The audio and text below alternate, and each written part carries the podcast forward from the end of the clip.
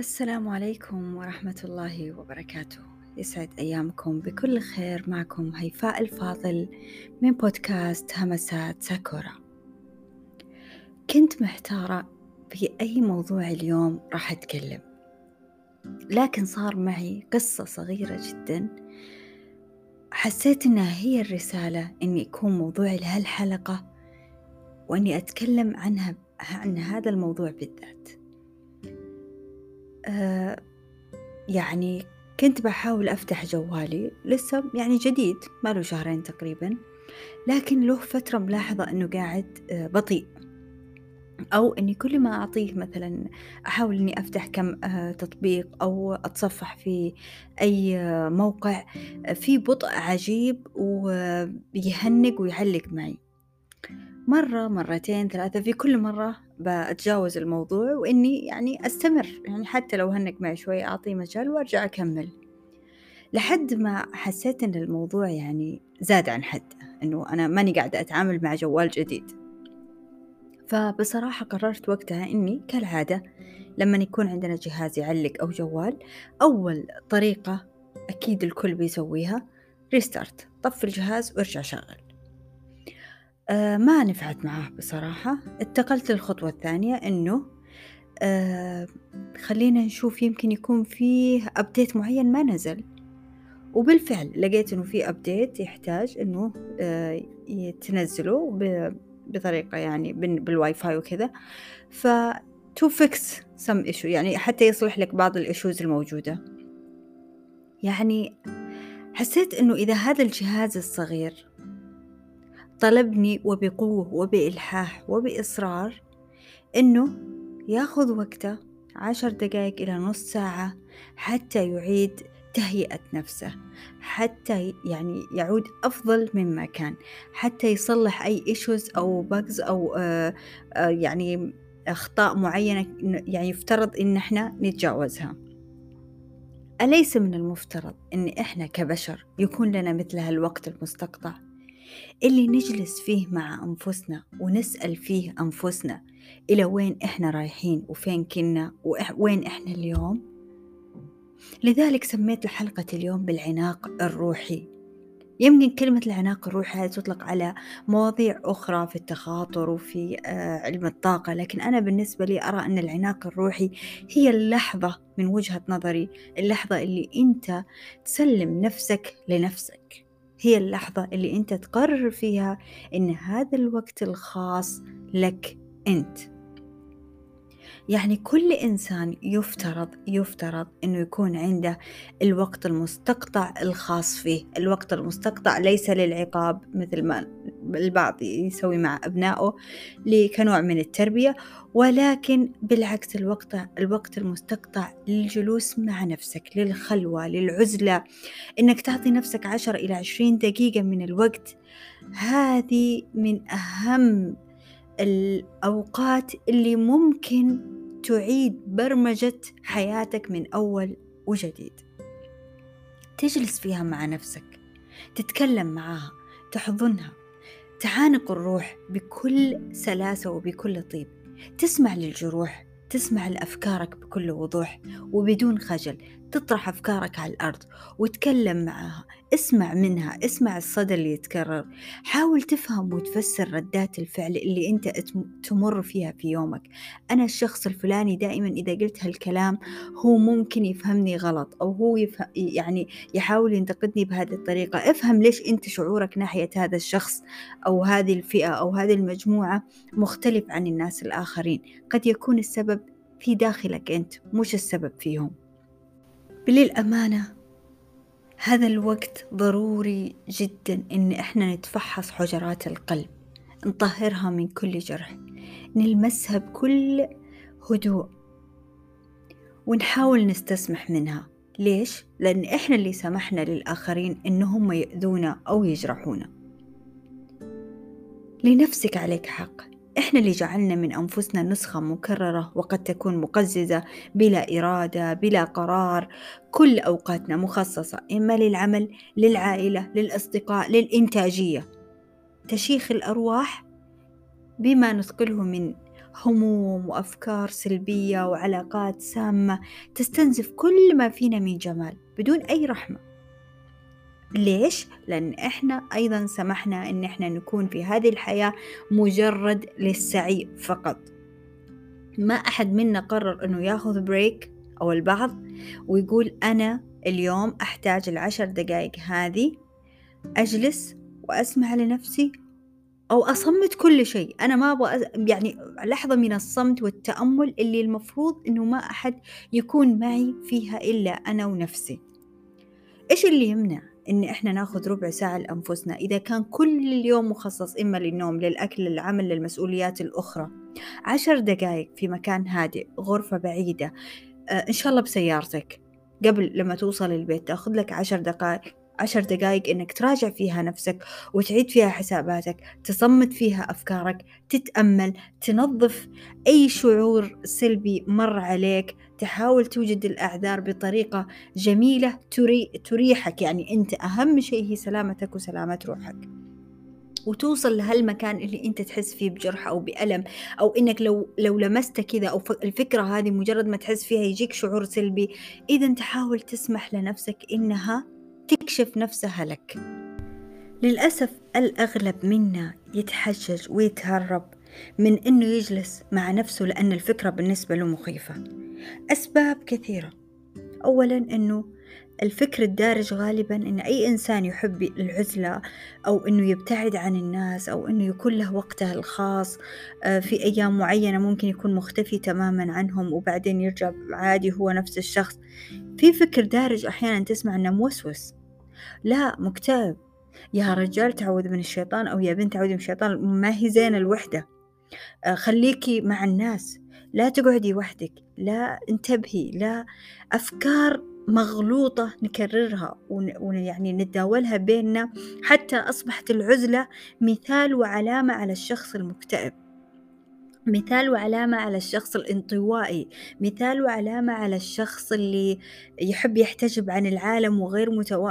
يعني متعاون إنه أو مغرور أو أناني وما يحب يخالط الناس أو أو أفكار كثيرة نبنيها للأسف عن هذا الشخص اللي هو طلب فقط إنه يكون عنده أيام يعتذر فيها عن جماعات لأنه شايف نفسه ما يقدر.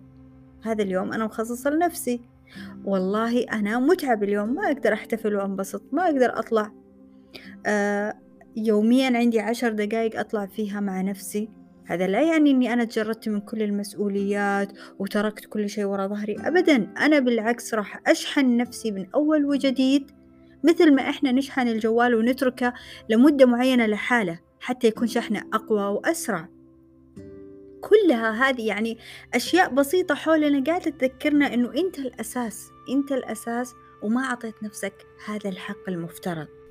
فيا ليت ما نخلي الآخرين هم الوسيلة للهروب من أنفسنا، وسيلة أن إحنا نتهرب، أن إحنا نكتشف جوهرنا وذاتنا ونجلس معها. أكثر الدراسات تشير أن الناس اللي يحرصوا على قضاء وقت للعزلة مهما كان قليل والانفراد بالذات هم أكثر الناس تصالح مع أنفسهم، أقل خلاف مع الآخرين. هذا إذا ما انعدم الخلاف مع الآخرين. ليه؟ لأنهم أصبحوا أكثر هدوء وتفهم وفهموا ليش الآخرين مختلفين عنهم، عطوا نفسهم الفكرة أن يستوعبوا أن إحنا والآخرين مختلفين ومش بالضرورة أن إحنا نجلس مع بعض ونتفق في كل شيء. وقفوا تماما أي تدخلات خارجية. أنت لما تجلس مع نفسك وتراجع نفسك تبدأ تستكشف أنه لا، لما صار الموقف الفلاني أنا كان المفروض اتخذت ردة الفعل الفلانية، بعدها بتبدأ تكون مستعد. ليش؟ لأنك أعطيت نفسك حرية التفكير بدون قيود، بدون ما أحد ينتقدك، بدون ما أحد يثبطك، بدون ما أحد يقول لك أنت صح أو أنت غلط ومستحيل وكيف جتك الفكرة هذه. ويبدأ بالعكس يلومك على أنك فكرت يوما ما بهذه الطريقة أو حللت هذا الموضوع بهذه الطريقة. بينما لو أنت جلست مع نفسك وحللت وفكرت ورميت كل الأفكار السلبية، كل المشاعر السلبية قد ما تقدر أنك تشيلها، توقفها، توجد طرق مختلفة أنك أنت تفهم ليش وصلتني هذه الفكرة وهذه الفكرة غلط، وتبدأ تصحح مبادئك وأفكارك. هنا راح تعيش بحرية أكثر، راح تحس أنه في شيء من على أكتافك راح، روحك حتصير أكثر حرية، أكثر سلام، لأنك فاهم نفسك وعارف ومتصالح وعارف إنه هذا الشيء اللي يعجبني وهذا الشيء اللي أنا مستحيل أكمل فيه، وإن كنت قد سويته أو أخطأت أو استمريت في علاقة اكتشفت مع الوقت لا أنه الشخص الفلاني هذا لا يناسبني، حتى لو هو صديقي في العمل، حتى لو هو صديقي في ال... من أيام الدراسة. لا، إحنا وصلنا لمرحلة إن إحنا اختلفنا، إحنا أفكارنا وتوجهنا ورسالتنا في الحياة اختلفت. اللحظة هذه اللي تجلس أنت مع نفسك فيها وتكتشف فيها أنك أنت مختلف وهو مختلف أو هي مختلفة، وإن إحنا لازم نوصل يعني نقطة اتفاق إنه ليس بالضرورة إن إحنا نتفق. كل هذه الأفكار ما راح توصل لها وإنت بين الناس، ما راح توصل لأسباب أساسية تخليك أنت تحزن أو أسباب اللي هي تخليك تفرح وإنت مع الناس. أنت لما تكون مع الناس أو بالمسؤوليات المهمة اللي أنت لازم تقوم فيها خلال يومك، بالتأكيد ما راح يكون عندك الوقت حتى تستكشف نفسك وتفهمها وتستوعبها. تذكروا إنه هذا الوقت هو الوقت المهم اللي إحنا يعني نقضي فيه مع أنفسنا، هو الوقت الخاص اللي إحنا نعالج فيه أرواحنا، نرمم فيه الأجزاء المتهالكة، نسمع أحاديثنا، أفكارنا، نتشاور معاها ونتناقش معاها ونقول الفكرة الغلط منها وقفي هنا، أنت مالك أي استمرارية. وحتى ننصف أنفسنا من الآخرين لا بد أن ننصفها من أنفسنا. يعني لا تتوقع أنك بتقدر تأخذ حقك من غيرك إذا أنت ما أعطيت لنفسك حق، إذا أنت ما قعدت مع نفسك وسمعتها وأنصفتها، بالتالي حيكون عندك القدرة والقوة أنك تنصفها من الآخرين. لا تنتظر أي أحد ياخذك للبحر عشان تتأمل، أو لمكان هادي حتى تمشي فيه وتطلع كل ما فيك من أفكار أو طاقات سلبية. أنت خذ نفسك وانطلق معها. يعني حاول مثل قد ما تقدر إنك تخلق هذا الوقت لنفسك. أنت في الطريق الصح إنك تتخلص من هذه السلبيات والعلاقات السامة والأفكار الغريبة اللي أصلا ما كانت تليق بك ولا تشبهك ولا تشبه روحك. سوي أي شيء تقدر عليه في سلامة قلبك، في سبيل إنك توصل لسلامة قلبك وروحك. في هاللحظات صدقوني، هذه اللحظات إن كانت لحظات تأمل أو صمت أو نقاش مع الروح، حديث مع نفسك، هنا تقدر تستكشف كم من العلاقات اللي أنت استمريت فيها كنت تطمح أنك تنجح أنك تأخذها لفوق، وهذه العلاقات كانت سبب أنها تأخذك الأسفل تأخذك الأسفل إما بتلويث أفكارك، إما بالجرح مشاعرك، إما اللي طريق خطأ تسلك معاها، أو شوهت شيء بداخلك بكثر ما تنتقدك وتتسلط عليك وتفرض رأيها عليك. كل هذه الأفكار حتجيك لما أنت تكون وحدك. تتذكر أنه كم من فكرة ممكن أنت أزهدتها ووأتها ودفنتها قبل أصلا ما تخرج من فمك. ليش؟ لأنك كنت خايف من سلطة الآخرين عليك، خايف من وجهات نظرهم، ما أنت قادر تتقدم خطوة لأنك طول الوقت أنت عايش مع الآخرين ومحيط نفسك بالآخرين. وهذا يعني لا يمنع أبدا أنك تكون مع نفسك عشر دقائق، ربع ساعة، نص ساعة يوميا، وبنفس الوقت تكون مع الآخرين. أنا لا يعني أتكلم هنا أنه لازم تعتزل العالم وتكون راهب وتبتعد عن كل الأجناس والبشر، لأن لا، أنا قاعدة أقول أن تخصص لنفسك هذا الوقت اللي فيه تعيد شحن طاقاتك وتمسح فيه كل شيء ما له داعي أنه يكون في قاموس أيامك. يعني الدكتور مصطفى محمود يقول: اللحظة الصادقة هي لحظة الخلوة مع النفس، حينما يبدأ ذلك الحديث السري، ذلك الحوار الداخلي، تلك المكالمة الانفرادية، حيث يصغي الواحد إلى نفسه دون أن يخشى أذنا أخرى تتلصص على الخط. ذلك الإفضاء والإفشاء والاعتراف والطرح الصريح من الأعماق إلى سطح الوعي في محاولة مخلصة للفهم، وهي لحظة من أثمن اللحظات. إن الحياة تتوقف في تلك اللحظة لتبوح بحكمتها، والزمن يتوقف ليعطي ذلك الشعور المديد بالحضور، حيث نحن في حضرة الحق في حضرة الحق وحيث لا يجوز الكذب والخداع. وقد تأتي تلك اللحظة في العمر مرة فتكون قيمتها بالعمر كله. لذلك الخلوة مع النفس جدا جدا مهمة. لابد إن إحنا نقدسها ونعتبرها شيء أساسي وركن أساسي لاستمرارية حياتنا بالطريقة الصحيحة. مثل ما قال الدكتور مصطفى محمود، هي مثل طوق النجاة وقارب الإنقاذ. إذا أنت ما جلست مع نفسك واختلت مع نفسك وعدت حساباتك وفكرت من أول وجديد، أنت راح تستمر دائما نفس الشخص، نفس النسخة، نفس الأفكار السلبية. ما في أي جوانب أخرى حتفتح لك، لأنك أنت نفس الشخص، أنت نفس الأفكار، نفس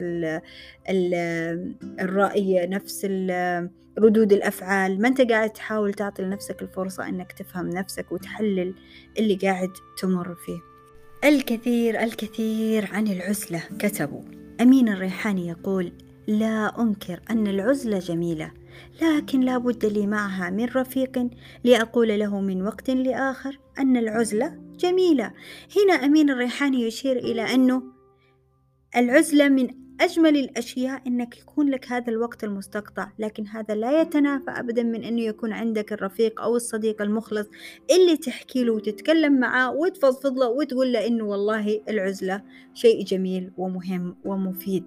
فهنا نوع من التوازن، يعني أمين الريحاني يشير إلى التوازن في العلاقات، يكون لك وقتك الخاص ويكون لك وقتك مع الناس ومع من تحب.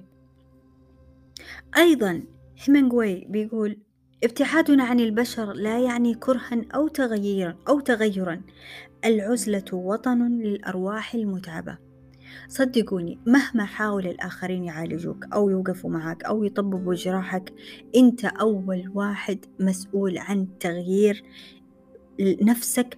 كيف لا، والله سبحانه وتعالى يقول: لا يغير الله ما بقوم حتى يغيروا ما بأنفسهم. فإذا أنت ما كانت عندك المشيئة والإرادة والمقدرة إنك تغير من نفسك، تغير من أفكارك، إنك تعطي نفسك لهذا تعطي نفسك هذا الوقت الخاص فيك حتى تفهم فيها نفسك، مهما كانت سيئة، الجميع بعيوبه، ما في أحد كامل، الكمال لله سبحانه وتعالى. تكشف نفسك لنفسك مهما طلعت فيها من أفكار سلبية ومهما كانت ردة فعلك، أنه تبدأ تنصدم من نفسك، وكيف أنك أنت أحيانا فكرت بالطريقة هذه، أو أني كيف سمحت لنفسي. هذه كلها أفكار سوداوية سلبية لازم تطلع، وبعدها تبدأ تستشف وتستكشف كيف أني أنا ما عاد أعيد لنفس الأفكار أو ردات الفعل اللي مثلا قمت بها من قبل. دوستوفيسكي يرى أن العزلة زاوية صغيرة يقف فيها المرء أمام عقله. إذن لا بد أن نتفق أن العزلة شيء جميل وضروري، ولكن لا يعني أبدا الاعتزال التام عن البشر وقطع الوصال، بل هي بمثابة هدنة مع نفسك. زهرة الساكورا تكرر عليكم مقولة أمين الريحاني وتقول: لا أنكر أن العزلة جميلة، لكن لا بد لي معها من رفيق لأقول له من وقت لآخر أن العزلة جميلة. أتمنى أن تكون الرسالة وصلت. تحياتي.